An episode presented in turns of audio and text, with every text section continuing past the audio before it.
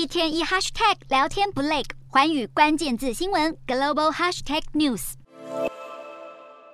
西方国家和俄罗斯能源冲突恶化，G7 财长达成共识，对俄罗斯石油制定价格上限。俄罗斯则对欧洲无限期断气反制，能源价格扶摇直上。距离暖气需求高的秋冬季节又越来越近，欧洲被迫转向进口液化天然气。只不过，液化天然气运输仰赖海运，而运输船数量有限，供不应求，意味着能源危机恐怕将扩散到日本、南韩等亚洲国家。液化天然气制造难度高，生产周期以年计算，欧洲断气的情况也不知道会持续到何时，现货市场恐怕只会越来越吃紧。日本身为仅次于中国的全球液化天然气第二大买家，开始担心天然气不够用。日本经济产业省五号表示，希望修改燃气事业法，以便在天然气突然短缺的情况下，向大企业下达天然气限用令。另一方面，俄罗斯入侵乌克兰之前，有约一半的原油和石油产品都是出口到欧洲。如今，欧洲决定对俄罗斯石油设定价格上限。